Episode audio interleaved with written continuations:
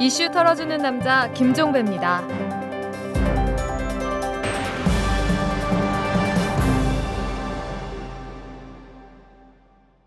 2탈남 시즌2를 맞아서 새롭게 선보이는 보이는 팟캐스트, 오늘 두 번째 시간인데요. 오늘 두 번째 주인공은 여러분 지금 여기 보이십니까? 어느 분이신지 아시겠죠? 얼마 전에 변희재 미디어워치 대표가 종북 인사로 규정을 해서 뉴스의 중심에 다시 떠오른 분입니다. 바로 낸시 랭 씨입니다. 잠시 후에 만나 뵙도록 하겠습니다. 재벌과 모피아의 함정에서 탈출하라. 종횡무진 한국경제. 재벌 개혁에 앞장서온 김상조 교수. 그가 한국경제에 던지는 8가지 질문. 우리가 몰랐던 한국경제의 진실을 파헤칩니다. 더 이상 경제 권력자들의 눈속임에 속지 마세요. 종횡무진 한국경제. 오마이뉴스가 만드는 책 오마이국.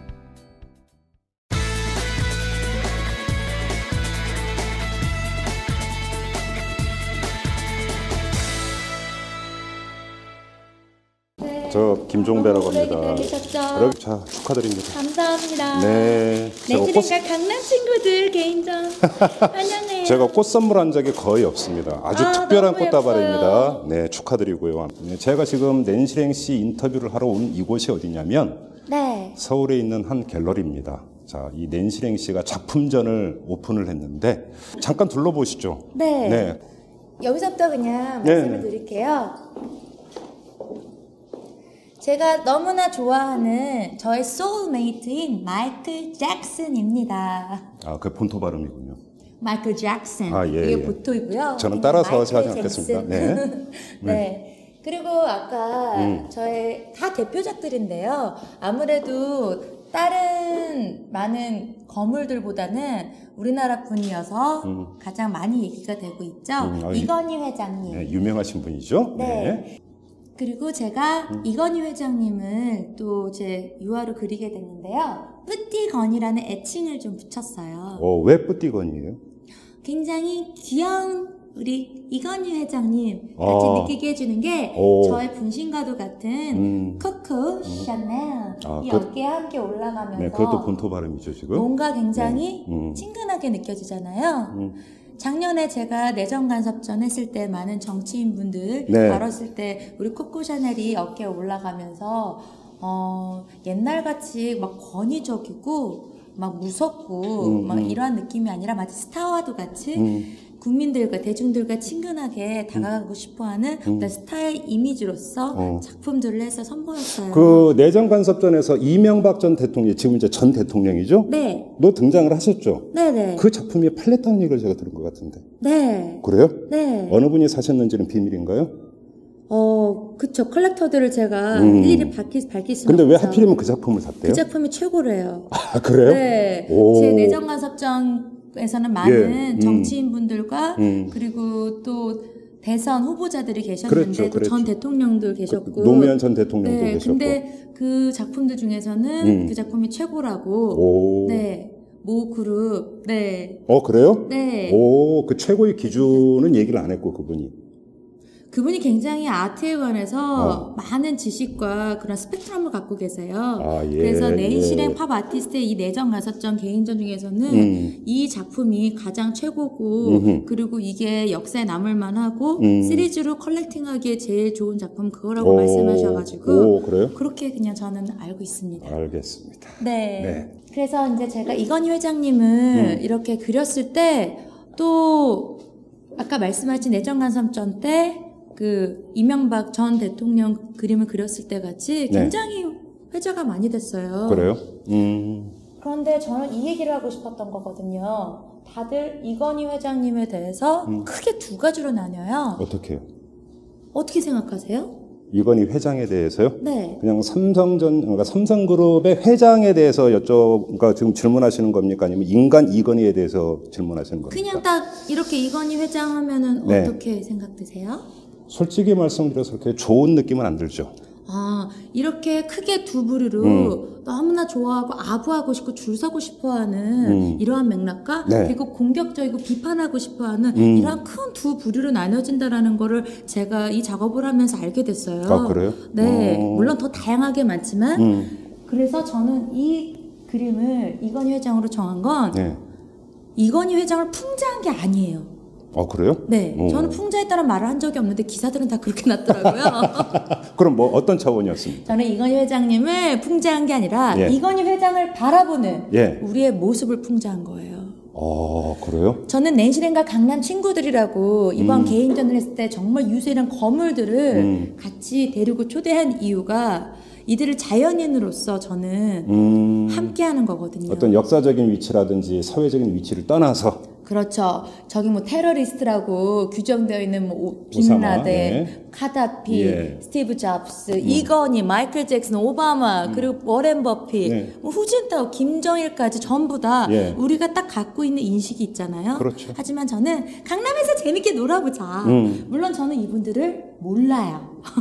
저는 잘 몰라요 이분들을. 예. 하지만 저의 예술, 아트의 세계에서는 얼마든지 만날 수 있고 자연인으로서 저는 그렇게 초대를 한 건 거죠. 작품전 제목이 강남 친구들이잖아요. 네. 그러면 이 강남 친구들이라는 게 아주 저 높이 있고 어디 우리 세상과는 다른 세상에 있는 듯한 인물을 가까이 있는 친구처럼 여겨서 강남에서 놀아보자 이런 뜻입니까?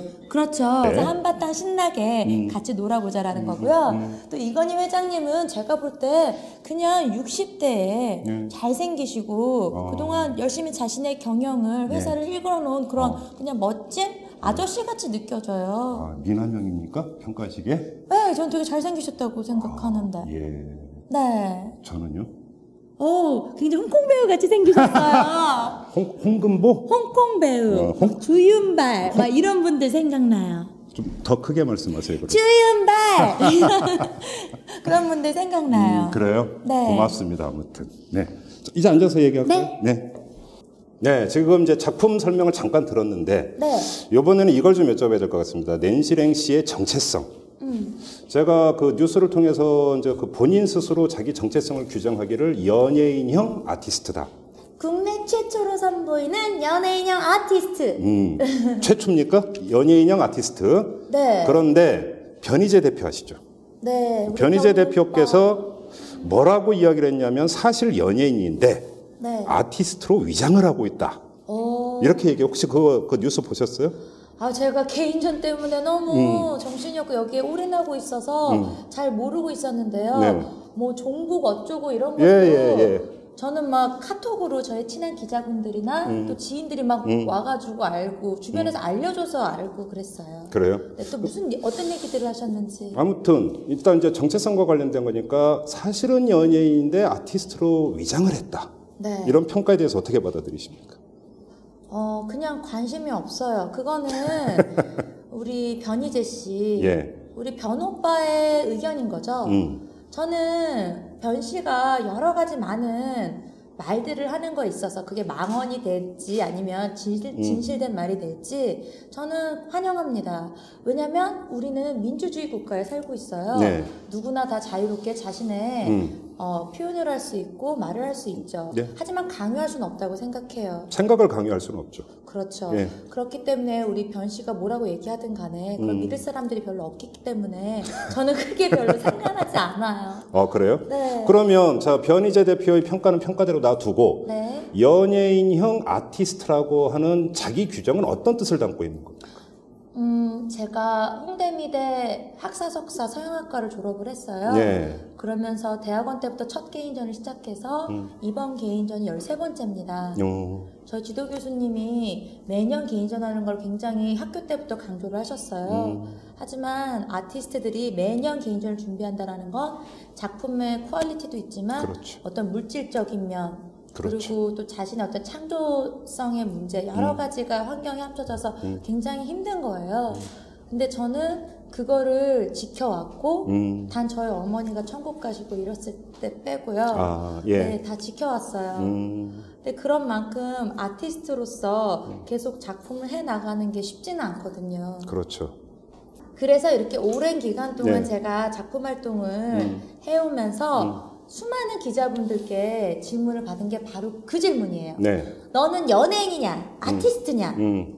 그래서 저는 초반에는 막 미학적인 거, 철학적인 거 다 풀어서 말씀을 드렸는데 이 질문이 너무나 많이 반복되니까 되게 힘들었던 거예요. 근데 저는 그걸 보면서 느끼는 게 왜 사람의 정체성을 하나로 규정을 해야 되는 거죠?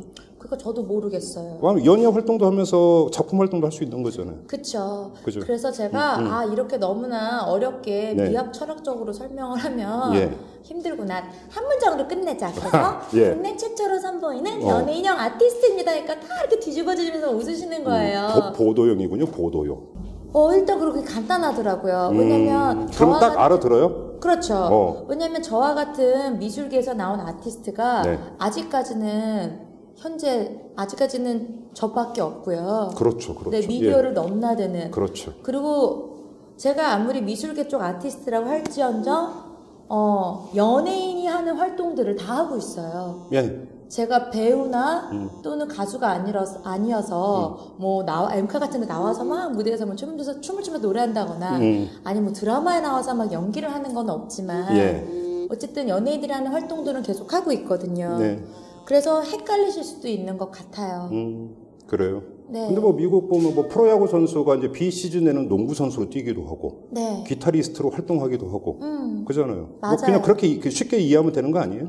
그렇죠. 그리고 이미 팝 아트의 진짜 최고봉. 그냥 제가 또 되게 존경하는 앤디 워홀 같은 경우에도 원래부터는 이런 순수 미술 쪽 아티스트가 아니고 디자인 쪽이었지만 어쨌든 이런 자신의 팝 아트를 하면서 셀러브리티, 뭐 영화도 찍고 여러 가지 다양한 분야를 넘나들었잖아요. 하지만 전 낸시 랭 자체가 걸어다니는 팝아트라는 별명같이 자체가 작품이 돼서 여러 영역을 넘나들면서 콜라보 작업을 하고 있는 거거든요.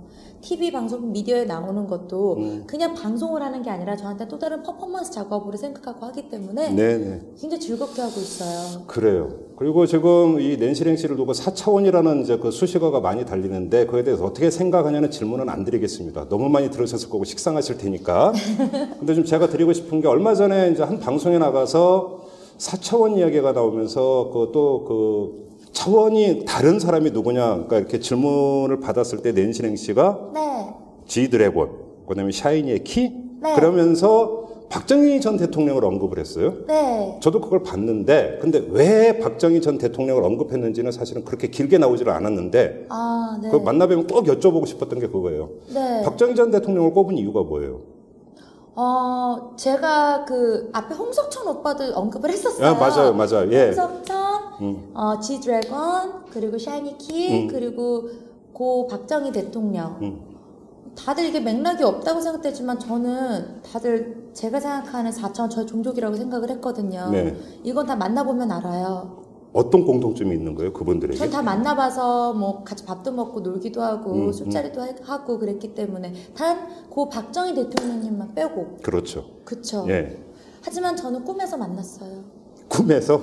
어떻게 등장했습니까, 그분이? 저는 꿈을 꿀 때 현실과 똑같이 꿔요. 굉장히 생생하고 컬러풀하고 입체적이에요. 그래요? 제가 인셉션이라는 영화 나왔을 때 깜짝 놀랐어요.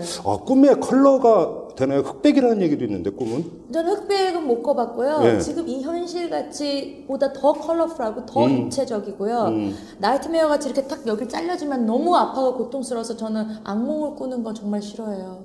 좋아하는 사람이 누가 했어요? 악몽 꾸는 거예요? 진짜 아프다니까요. 아파요? 진짜 아픈 걸 느껴요? 아파요. 자면서? 오, 그래요? 어쨌든 인셉션 영화 보셨죠? 그래서 저는 굉장히 기분이 좋았어요. 나와 같은 경험을 하는 사람이 누군가가 있기 때문에 이 영화도 더 오버돼가지고 만들어졌구나. 그래서 저는 그 박정희 대통령이 너무 궁금했는데 제가 꿈속에서 만났고요. 그리고 이어서 지금 대통령이 되신 우리 박근혜 대통령 마찬가지로 같이 만났어요. 그러면 그 꿈속에서 등장한 박정희 전 대통령과 그 딸인 박근혜 대통령은 어떤 모습으로 나타났습니까? 저는 박근혜 대통령 어렸을 때 젊었을 때는 이미지가 없는데 굉장히 날씬하시고 지금도 미인이시잖아요.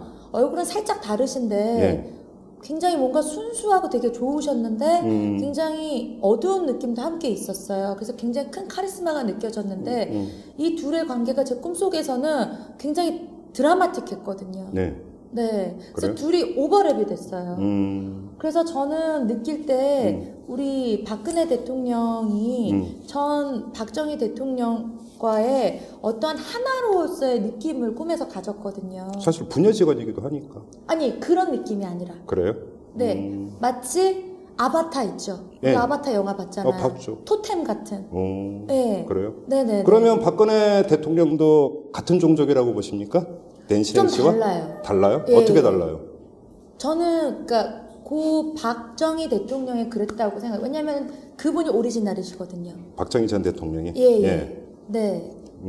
그래서 제가 이제 거기서 노래를 할 때도 각각 노래를 하라고 했는데 그때 그 사람 박정희 전 대통령을 뗄래야 뗄 수 없는 노래죠. 네. 예. 심수봉 씨 그것도 부른 것도 다 제가 그 연관이 느껴져서 그 곡을 선택을 했고 아 정말 무언가 나한테 얘기를 하고 싶어 하시고 네. 메시지를 전하시고 싶어 하시는데 그걸 모르겠는 건 거예요. 정확하게 디테일하게 그래서 그런 게 알고 싶어서 하나의 또 퍼포먼스적인 맥락이죠. 네. 제가 그래서 그런 선곡을 해서 그러니까 4차원이다 같은 종족이다라고 하는 것이 네. 기존의 규범이나 이런 데서 벗어나가지고 창조적이고 하는 이런 걸 뜻하는 겁니까? 저한테는 그래요. 그래요? 그러면 이제 거기서 언급했던 박정희 전 대통령도 그런 부류에 들어간다. 그렇죠. 그러면 현재 이제 정치인이나 사회 유명 인사 중에서도 같은 종족으로 그러니까 낸시 랭 씨께서 분류하는 사람이 있습니까? 지금 현 정치인이나 뭐 사회 유명 인사나 이런 사람들 중에서 같은 종족 같은 종족이라고까지는 느껴지지 않고 네. 비슷하게 어떠한 그 맥락으로 오실 수 있는 분은 그분인 것 같아요. 어떤 분? 우리 강남 좌파의 대표적인 네. 대선 후보로 나오셨던 안철수 네, 전 안철수, 원장? 네. 아, 그래요? 안철수 전 후보. 어떤 점에서요? 그것도 느낌입니까?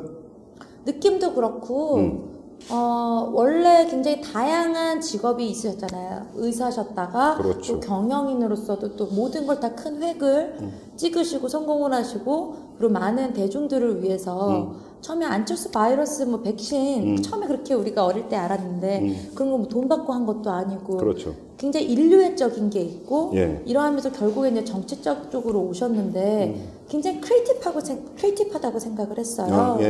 저 역시 굉장히 크리에이티브한 아티스트고 그러한 사람이고 뭔가 새로운 도전을 하고 도전하는 거에 있어서 그런 걸 이룩해내고 아무리 사람들이 여기에 대해서 너 이것만 하는데 왜 또 딴 거 건드려 막 무슨 뭐 욕을 하고 질타를 하더라도 자신의 소신과 신념대로 예. 대의를 위해서 긍정적인 어떤 여파, 에너지, 영향력을 위해서 한다라는 점에 있어서 저는 굉장히 크게 보고 예, 그런 점에서는 그렇게 그러면 이 작품에 등장하는 저분은 어떻습니까? 이건희 회장님이요? 네, 네. 저분은 어떻게 보세요? 같은 종족은 아닙니까? 저분은?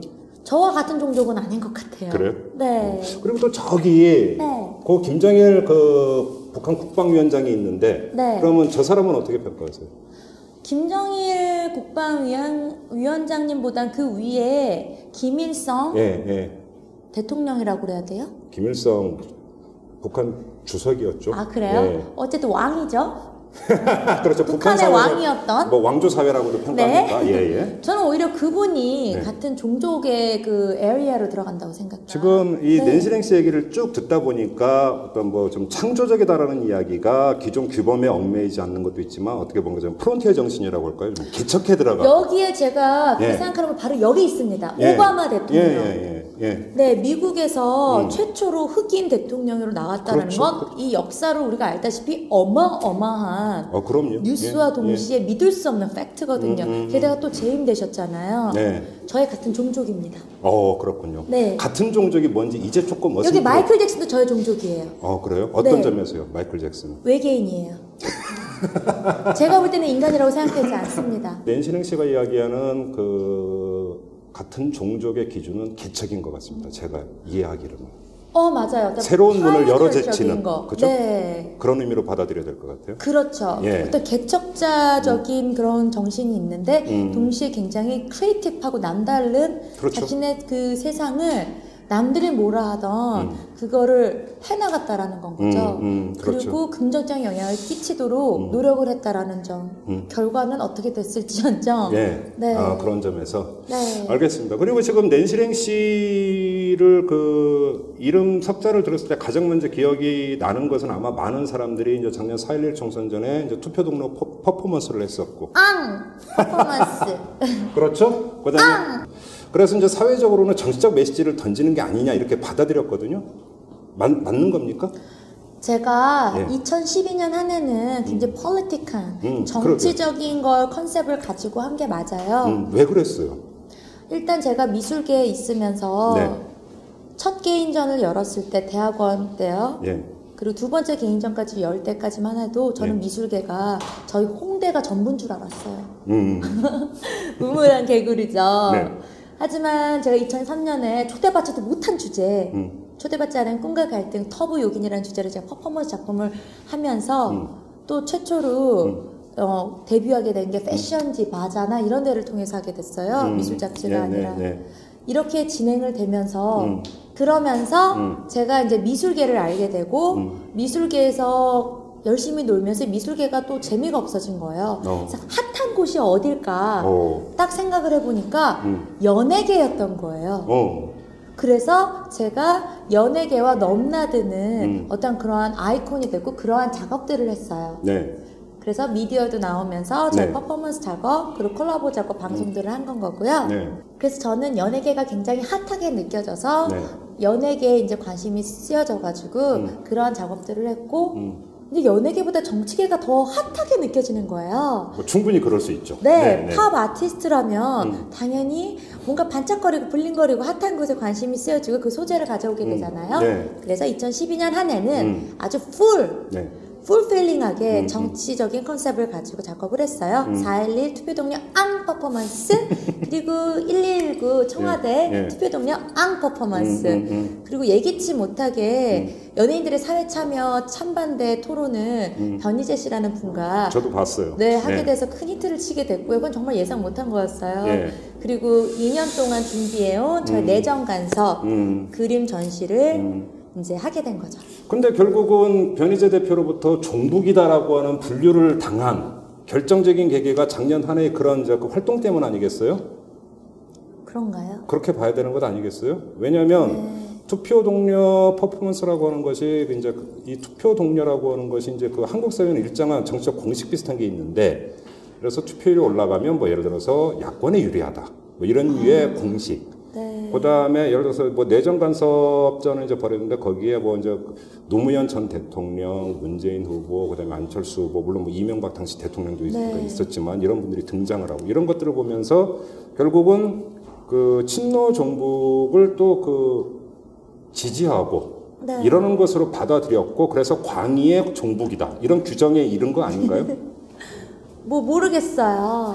네. 일단 저는 예. 그 종북이 뭔지 몰랐고 막 카톡으로 왔을 때 내시야 너 큰일 났다 너를 뭐 종북으로 뭐 누가 뭐 해가지고 이거 굉장히 심각하고 대단한 것 같이 얘기를 해서 제가 제 스마트폰으로 막 이렇게 막 검색해보세요. 이게 도대체 무슨 뜻인가 종북? 예. 뭐, 예, 뭐 종북 뭐 그리고 그 변 씨가 말한 친노 종북 네. 무슨 파 뭐 이런 거요. 네. 그래가지고 아, 이분이 또 이런 거에 관심이 많으신가 보다. 근데 저는 나르시시즘을 얘기를 해서 네. 한 방송에서 또 그것 때문에 또 굉장히 또 회자가 됐었는데 예, 예, 예. 전 낸시랭은 낸시랭밖에 관심이 없어요. 네. 네. 그래요? 네. 그렇기 때문에 예, 예. 제가 이렇게 얘기를 했죠. 전 그런 거 잘 모르겠고 저는 친노 무슨 친노 종북이란 말을 친노 쓰죠. 친노 종북. 예. 친낸 종낸, 네. 종낸 낸파! 앙! 네, 친낸 종낸, 종낸 낸파다. 그래요, 네. 그러면 작년 4.11 총선 전에 투표 동료 퍼포먼스를 하셨잖아요? 네. 그럼 제가 한번 이렇게 여쭤볼게요. 지금 미국 국적 갖고 계시죠? 네, 현재 국적은 미국 맞아요. 그러면 이제 투표권이 지금이 없으신 거죠? 네, 없어요. 그러면 그 전에? 네. 그 전에 한국에 계실 때는 꼭꼭 투표하셨어요? 투표권이 원래 없어요. 지금은 또 법이 바뀌어서 다 이중 국적이 가능하대요. 네. 그 당시 때는 좀 고위층들은 이중국적을 다 갖고 계셨고 저같이 그냥 일반 사람들을 하나를 선택을 했어야 됐거든요. 어쨌든 제가 대학교를 이제 홍대를 다니면서 제 친구들이 이제 투표날 되면은 항상 노는 날이었어요. 그렇죠. 예. 다 그냥 술 마시고 놀고 아지트 가서 놀고. 그런데 제가 이제 계속 저의 아트를 하면서 더 깊이 이 사회와 또 인류와 또 저 작품 세계 또 저 낸시 랭에 대해서 고찰을 하면서 이 투표가 얼마나 중요하다는 걸 깨닫게 된 거죠. 그리고 옛날에 제가 학교 다닐 때만 그 학자금 문제도 너무 커서 학생들이 평균 졸업할 때 3천만 원 빚을 갖고 나온대요. 네. 말도 안 되는 얘기죠. 네. 그럼 여기에 대해서 불만을 토로하면 불만 토로하기 전에 이 나라가 어떻게 돼가고 있는지 정치에 관심을 가져라. 누가 대통령이 돼서 본인들이 지금 고민을 하고 가족까지도 붕괴되는 이 학자금 현실을 누가 그럼 잘 풀 수 있을지 정말 이 나라를 잘 이끌어 나갈 분들을 국회의원부터 대통령까지 투표에 참여하라, 놀지 말고 그런 맥락에서 한 거예요. 그러면 낸시 랭 씨가 한국 국적을 다시 회복을 해서 투표, 그러니까 한 표 행사하고 싶은 생각, 이런 생각 없었어요? 그래서 저 이중국적 다시 되니까 한국 국적 다시 제 주민등록증이랑 취득할 거예요. 제가 개인전이랑 여러 또 연극 버저이너 모놀로그라는 작품도 하고 방송도 하고 이렇게 개인전 준비를 오랫동안 하면서 그거를 못했어요. 왜냐면 그게 굉장히 되게 복잡하더라고요. 네. 그래요. 이제 할 계획이시군요. 그러면. 그럼요. 네, 우리나라 국적 취득해서. 그러면 이제 그 네, 내년에 투표에. 지방선거가 있는데 그때부터는 잘하면 투표할 수 있겠네. 그럼요. 대한민국 국적을 제가 다시 취득해가지고 투표에 참여할 겁니다. 네, 그때 그 투표 인증샷 꼭 남기세요. 네. 알았죠? 약속했습니다. 네. 알겠습니다. 변희재 대표 이제 그 문제 제기는 뭐냐면. 뭐 연인이 사회 참여를 할 수도 있지만, 그래서 그렇다면 좀 책임도 져야 되는 것 아니냐. 그러려면 그러니까 자기가 참여하고자 하는 분야에 대해서 좀 많이 공부도 하고 이래야 되는데 너무나 이거는 물론 변희재 대표가 이런 워딩을 쓰지는 않았지만 맥락으로 보면 잘 알지도 못하면서 해버렸을 때 그것이 또 이제 사회적으로 큰 상대적 자연인보다는 파급력이 크지 않느냐. 네. 그럼 그게 책임을 다하는 것이냐. 이런 맥락으로 문제 제기를 했던 걸로 제가 봤는데. 그래서 제가 거기에 이렇게 대답을 했죠. 예. 그러면 정치에 대해서 아는 사람들만 잘 아는 사람들만 언급할 수 있다면 정치인들만 얘기해야 되냐. 제가 아마 말했던 것 같아요. 네네네네. 민주주의 국가가 뭐예요? 그러면 다 입 다물고 우리가 어떻게 정치를 해나가든 니네들은 그냥 닥치고 따라라 이건가요? 누구든지 대한민국 국민이라면 그 주권이 다 국민 한 명 한 명한테 있기 때문에 자기가 발언할 수 있는 그런 권한이 당연히 있고요. 그리고 영향력이 있어서 좀 더 열심히 알고 해야 된다. 그 말은 그게 틀린 말은 아니에요. 네. 하지만 정확한 정답 역시도 없는 거죠. 근데 연예인이라고 한다면, 그 다음에 공인이라고 한다면 그 파급력은 그럼 표현의 파급력은 일반 자연인과는 많이 다르지 않느냐. 네. 변희재 대표는 이제 이 맥락에서 이런 문제의식에서 얘기를 한 것 같거든요. 그 점에 대해서는 어떻게 생각을 하세요? 가장 강력한 거는 미디어의 파워인데 그거를 컨트롤할 수 있는 사람이 더 문제가 심각한 거 아닌가요? 그렇게 보세요? 아니 지금 말씀하신 대로 연예인들의 말이 그렇게 파급력이 크다면 정치인들보다도 더 크다면 그러면 그 미디어는 편집이 되고 방송에 내보내고 안 내보내는 게 더 크기 때문에 그쪽이 우선 아닐까요? 변희재 씨가 그렇게 얘기를 계속 하셨다면은 영향력이 있는 사람이 할 때 잘못 알고 했을 때 안 좋은 게 있을 수 있다. 저는 좋은 게 있을 수도 있고 안 좋은 게 있을 수도 있어요. 네. 전 세계 어느 나라나 어떠한 대통령이 왕이 돼서 정치하는 거에 따라서 좋은 것일 수도 있고 결과 나쁜 것일 수도 있을 수 있어요. 그렇죠. 저는 이거는 자연스럽게 흐르는 강물같이 받아들여야 된다고 생각해요. 그것도 민주주의 한 과정이다? 그렇죠. 네. 안 그러면 매트릭스를 만들어야겠죠. 네. 그렇죠. 네. 하지만 저는 민주주의이기 때문에 내가 마음에 안 들었어. 나를 모욕했어. 발언이 나한테 뭔가 피해를 줬어. 고소하세요. 고소하시면 돼요. 하지만 그런 걸로 고소를 하면 굉장히 촌스러운 거죠. 안 그렇겠어요? 네. 분명히 그런 얘기를 한 사람들은 개인들일 테고 그런 얘기를 했다고 그러면 뭔가 커다란 파워풀한 또는 유명한 어떠한 그런 거에 대해서 자신의 의견을 말했을 게 아마 대부분일 텐데 그러한 갑의 입장에서 만약 고소를 했다면 그건 굉장히 촌스러운 거죠. 아 그래요? 근데 하고 싶으면 하라는 거죠. 그래서 이제 변희재 대표가 이제 그 국정원에서 이제 그 강연을 할 때 낸시 랭 씨를 두고 종북이라고 하는 어떤 표현을 썼음에도 불구하고 낸시 랭 씨는 고소할 생각이 없다고 이야기했던 것도 그 이유 때문입니까? 그럼요. 그리고 저는 우리 변 오빠 굉장히 귀엽게 봐요. 우리 귀요미 변희재 씨. 어떤 점이 그렇게 귀여워요? 어쨌든 저와의 그 토론은 그냥 토론일 뿐인데 너무나 많은 네티즌 분들이 막 변희재 씨 뭐 KO 완패다 막 이런 식으로 하니까 상처 많이 받으신 것 같아요. 그래서 낸시 랭 트라우마가 생기셔서 자꾸 저를 이렇게 갖고 가시는 것 같은데 여러분, 우리 귀요미 변희재 씨 낸시 랭 트라우마에 벗어나기 위해서라도 많은 관심 가져주시고 굉장히 열심히 사는 모습 짠합니다. 우리 변 오빠 화이팅! 앙! 저 근데 뉴스를 보니까 변희재 대표가 이제 그 TVN에서 이제 하는 쿨가당이라는 프로그램이 있는데 그 녹화 과정에서 낸시 랭 씨와의 1대1 토론을 제안을 했다 이런 뉴스가 나왔어요. 혹시 그 뉴스 보셨어요? 저는 우리 변 씨의 애티튜드를 보고 거기에 따라서 허락하겠습니다. 어떤 태도요? 그 전에 이렇게 보면 좀 애티튜드가 굉장히 조금 저질스러웠어요. 어떤 점에서요? 그거는 제가 제 입으로 여기에서 굳이 제 전시 오프닝 앞두고 구구절절 제 별로 큰 관심사가 아닌 그분에 대해서 얘기하고 싶진 않고요. 네. 그렇기 때문에 애티튜드가 좀 더 좀 순수하고 멋있고 좀 구린 게 없이 나오신다면 언제든지 저는 함께할 의향이 있습니다. 알겠습니다. 네. 자, 그리고 그 TV 프로그램에 나가서 아주 역사적인 의미가 깃든 곳에서 알몸으로 달리고 싶다 이런 말씀을 하셨었죠. 왜냐하면 그런 거 안 궁금하세요? 우리보다 먼저 산 사람들인데 더 획기적이고 더 천재적이고 어떻게 보면 인간으로 왔지만 인간이 아니고 신의 몸으로 와 있을 수도 있었던 그러한 사람들이 일궈낸 그 시간들, 그 숨소리, 그 모든 생겨났다가 사라진 것들을 온몸으로 오감으로 체험하고 싶은 거죠. 그렇죠. 네. 근데 그게 올 누드라고 해서 나체라고 해서 이거를 뭐 야하고 섹시한 이런 게 아니라 태초에 아담과 이브가 태어났을 때 같이 그럼 자연인으로서 생각을 하면서 그 전체를 100% 싱크로율을 맞추면서 느끼고 싶다라는 아티스트의 숭고한 스피릿을 그러니까 좀 느껴주셨으면 좋겠어요. 올 누드로 달리고 싶다는 것은 오감으로 받아들이고 싶기 때문인 거잖아요. 그렇죠. 그렇죠. 그리고 우리가 하늘을 나를 때 비행기도 그렇고 새도 그렇고 갑자기 확 오르지를 못하잖아요. 그렇죠. 모든 성공 가도도 마찬가지예요. 삶 자체도 걷다가 경보다가 뛰다가 날아오르게 되죠. 어떠한 그런 컨셉트럴 맥락도 제가 함께 갖고 있어서 전력 질주 하고 싶다라는 거였지 어떤 미친년같이 보이고 싶어서 전력 질주를 하고 싶다라는 얘기가 아니에요.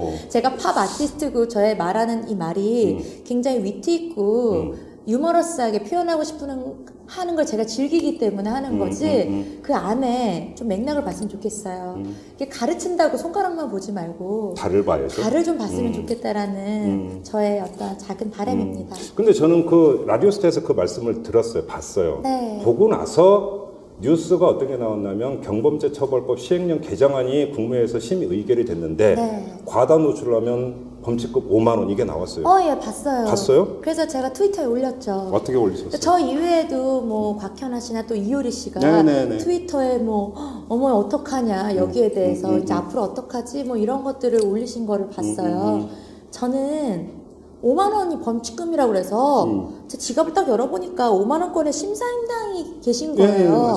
제가 5만 원권을 딱 이렇게 하고 나 잡아봐라 앙! 이렇게 좀 위트 있는 또 퍼포먼스적인 작업으로 그 아이디어인 것 같아요. 아주 좋은 것 같아요. 네. 했고 또 제가 심사임당이 이제 인쇄가 되어 있는 5만 원권에 제가 4.16 투표 동료 앙 퍼포먼스 했던 저의 몸 앙 피켓과 비키니 러브 사랑이라고 써 있는 거를 이렇게 합성시킨 것도 같이 올렸어요. 그래서 여기에 대해서 심사임당을 모욕한 게 아니냐 어쩌냐 난리가 많았는데 이 부분은 저는 이렇게 해석했습니다.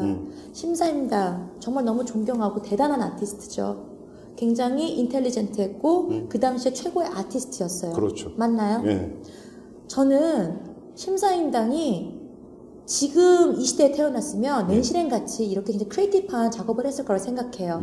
왜냐? 그 옛날에도 그 한복에다가 갑자기 붓으로 그림을 그려서 하나의 작품을 만든 이 자체가 얼마나 획기적인 겁니까? 그렇죠. 네, 예. 그러한 맥락에서 저는 심사임당을 그런 크리에이티브한 아티스트로 생각을 한 건 거죠. 그러니까 모욕한 게 절대 아니에요. 그래요? 네.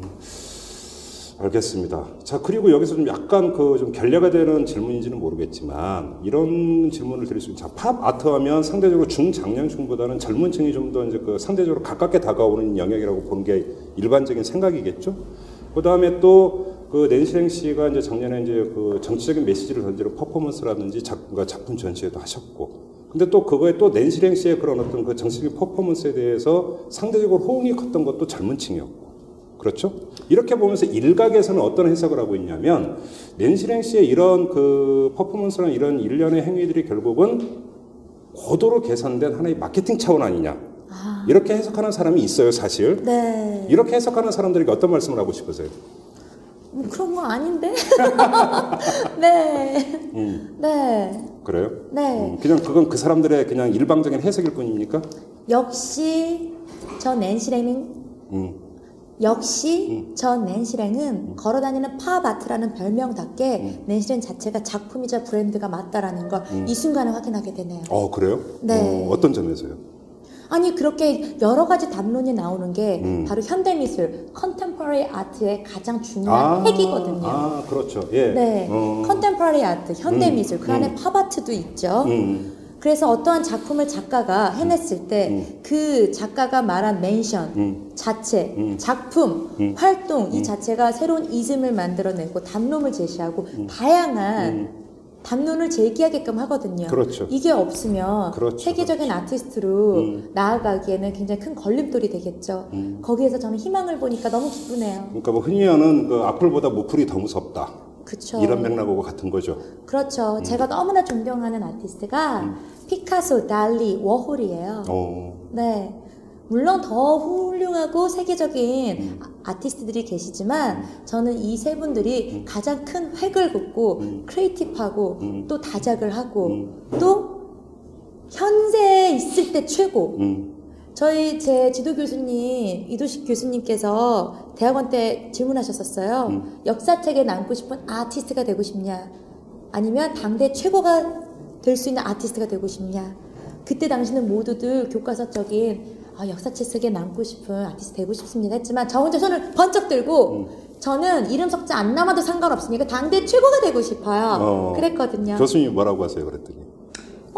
그러냐 그런 거였죠. 속으로는 흐뭇하게 미소를 지으셨겠죠. 자, 그리고 우리 낸시 랭 씨를 아주 어렵게 만나 뵀으니까 또 한 명을 거론하지 않을 수가 없는데, 진중권 교수. 네. 진중권 교수는 저희 이탈남에도 6개월 동안 고정 출연을 하신 적이 있어요. 아, 저 진중권 교수님 사랑해요.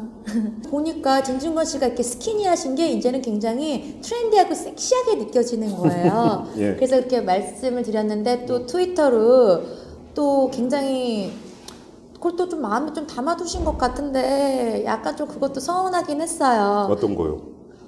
뭐 예전에는 호박인 줄 알았는데 뭐 어쩌고 저쩌고 하면서 지금은 뭐 미인이다라는 식으로 그냥 섹시 멸치했는데 마지막에 from 섹시 멸치는 굉장히 위트 있으셔서 그 부분은 굉장히 제가 마음에 들었어요. 아, 역시 우리가 레벨이 서로가 조금 맞는구나. 이렇게 왔다 갔다 핑퐁식으로 하는 거는 참 굉장히 유머러스하면서도 인텔렉츄얼한 그런 위트 있는 커뮤니케이션이라고 생각해요. 혹시 그러면 이제 이 트위터 공간 말고는 이렇게 이제 한번 만나보시거나 이런 기회는 없으셨죠? 예전에 뭐 책을 읽다라는 어떤 교양 시사 프로그램이나 네, 뭐 파워 인터뷰 같은 거에 고정으로 네, 그런 시사적인 거 그런 거에 고정 패널로 해서 방송에서 제가 20대 때 뵌 적은 몇 번 있고요. 그 논란 벌이기 전이잖아요, 그때는. 그러니까. 그렇죠. 그죠? 네. 그러니까 그 뒤에는 본 적이 없고.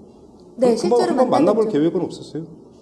뭐 뵙게 되면은 뵈면 좋죠. 일단 네, 제가 또 어쨌든 우리 진중권 교수님 우리나라에서는 보기 드물게 굉장히 진보적이시고 인텔렉츄얼하시고 그리고 그렇게 지식인층들 중에서도 손으로 꼽는 분 중에 한 분이시잖아요. 그분은 같은 종족은 아니고. 저랑 같은 종족은 아니에요. 아니에요. 네. 하지만 저는 존경하는 부분이 있습니다. 딱 네. 만약에 이제 그 대면을 한다. 그러면 제일 먼저 무슨 얘기부터 하고 싶었어요? 일단 허그 먼저 해야죠. 우리 예. 화해의 허그.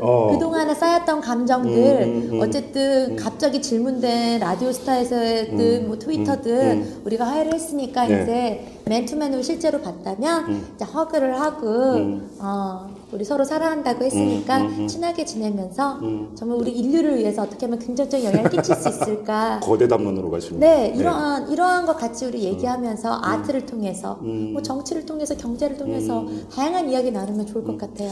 그러면 앞으로 낸시 랭 씨는 앞으로도 계속 어떤 정치적인 메시지라든지 사회적인 메시지를 계속 던질 그런 의지와 생각을 갖고 계신 거고요. 일단 2012년은 정치적 컨셉을 확실히 가져가서 한 해를 작품을 확실히 잘 끝냈고요. 앞으로는 아직 정확한 계획은 없습니다. 그리고 이제 예를 들어서 이제 연예인 같은 경우 보면은 예를 들어서 어떤 보니까 농성 현장이라든지 이런 데 직접 찾아가서 함께하는 이제 그런 유형도 있고, 네. 그다음에 어떤 특정 하나 예를 들어서 뭐 동물 보호든 뭐든지 간에 네. 유기견 보호든 이런 거 어느 한 주제에 대해서 계속 일관되게 쭉 가는 이런 유형이 있는데. 낸시 랭 씨의 그러니까 정치 참여, 사회 참여라고 하는 것은 작품 활동의 일환이다. 네. 이렇게 정리를 하면 되는 건가요? 그렇게 생각하셔도 되고요. 그리고 아티스트 낸시 랭을 떠나서 네. 그냥 자연인 낸시 랭으로서도 저는 어쨌든 한국인이잖아요. 그렇죠. 그리고 제가 사는 곳이 지금 한국이잖아요. 네. 전 대한민국이 잘 되길 바라고 모든 국민의 마음과 똑같습니다. 그렇기 때문에 언제나 관심을 갖고 있겠죠. 그래, 애정을 갖고요. 마지막으로 그러니까 예를 들어서 이제 자꾸 하신 공옥진 여사나 이런 분 같은 경우는 예를 들어서 뭐 집회 현장 이런 데 와서 이제 그 춤을 추시고 막 이러신 적도 이제 있었거든요. 네. 만약에 어느 보니까 단체나 이런 데서 그런 걸 제안을 하고 만약에 요청을 한다. 그러면 이제 받아들일 용의가 있으십니까? 그럼요. 저는 근데 그런 걸 가졌을 때 저는 저 낸시 랭 스타일로 하겠죠. 그렇죠. 저는 그냥 예. 획일적으로 뭐 무용 가시고 뭐 평론 가시고 이런데 여기 와서 이 농성에 같이 해달라서 이렇게 하는 건 저는 제 스타일은 아닌 것 같아요. 저는 좀 더 저만의 세련된 방식으로 아티스틱하게 표현을 하고 싶고 그 자체를 작품으로 승화시키고 싶고요. 네. 한 예로 탈북자들을 위한 Cry With Us라고 차인표씨랑 신혜라 씨가 리딩하셔서 하는 그런 거에 제가 이런 불쌍한 사람들을 돕자라는 거로 영어로 낭독하는 어떠한 그러한 행사에는 참석한 적이 있어요. 예, 알고 있어요. 그 정도 되는 우리가 균일한 어떠한 좋은 일을 하는 거에는 언제든지 의사가 있습니다. 그래요. 알겠습니다. 자, 지금 낸시 랭 씨 작품 전시회가 열리는 이곳에 와서 지금 1시간 가깝게 낸시 랭 씨와 좀 인터뷰를 쭉 했는데요. 네. 이제 그 오픈하는 바로 이날이에요. 네, 이제 1시간 후면은. 그렇죠. 1시간 후면은. 네, 개인적으로. 세레모니가 시작이 되는 겁니까? 네. 한 분, 두 분 좀 오시는 것 같아요. 그죠? 네, 이제 개인전이라고 하면은요. 모든 이제 관람객들, 평론가, 컬렉터, 그러니까 이 전시와 작품에 관심 있는 모든 분들이 누구나 다 자유롭게 오실 수 있는 시간이 시작되는 겁니다. 그렇죠. 이 작품 전시도 하나의 또 소통의 공간이 될 수도 있는 네. 거니까 아무튼 많은 분들이 오셔서 또 많이 의견 나누고 소통하는 그런 자리가 됐으면 좋겠다. 네. 이런 말씀 드리면서 오늘 인터뷰 마무리해야 될 것 같습니다. 그러면요. 네. 저 같이 손 잡아주세요. 네. 낸시 랭과 강남 친구들 2013년 낸시 랭 개인전이 드디어 오늘 3월 14일 화이트데이 날 오픈이 시작됐어요. 근데 여기서 끝나는 게 아닙니다. 아, 또 뭐가 있습니까? 4월 6일까지 합니다. 네. 여러분 많이 많이 와주시고요. 작품 즐겨주시고 트위터나 SNS로도 저랑 많은 소통하도록 해요. 여러분 사랑해요. 안녕하세요. 오마이뉴스 대표 오연호입니다. 오늘 방송 잘 들으셨나요? 오마이뉴스는 10만인 클럽 회원 여러분의 후원으로 이탈남을 제작하고 있습니다. 오마이TV의 대선 올레도 10만인 클럽 덕분이었습니다. 이탈남과 오마이TV 더 열심히 하겠습니다. 여러분이 제작자입니다. 월 10,000원에 참여 10만인 클럽 회원이 되어주십시오. 오마이뉴스 첫 화면에서 직접 가입하시거나 02-733-5505 내선 274번으로 전화주시면 담당 직원이 안내해드립니다. 지금 7,500명입니다. 함께해 주십시오. 감사합니다.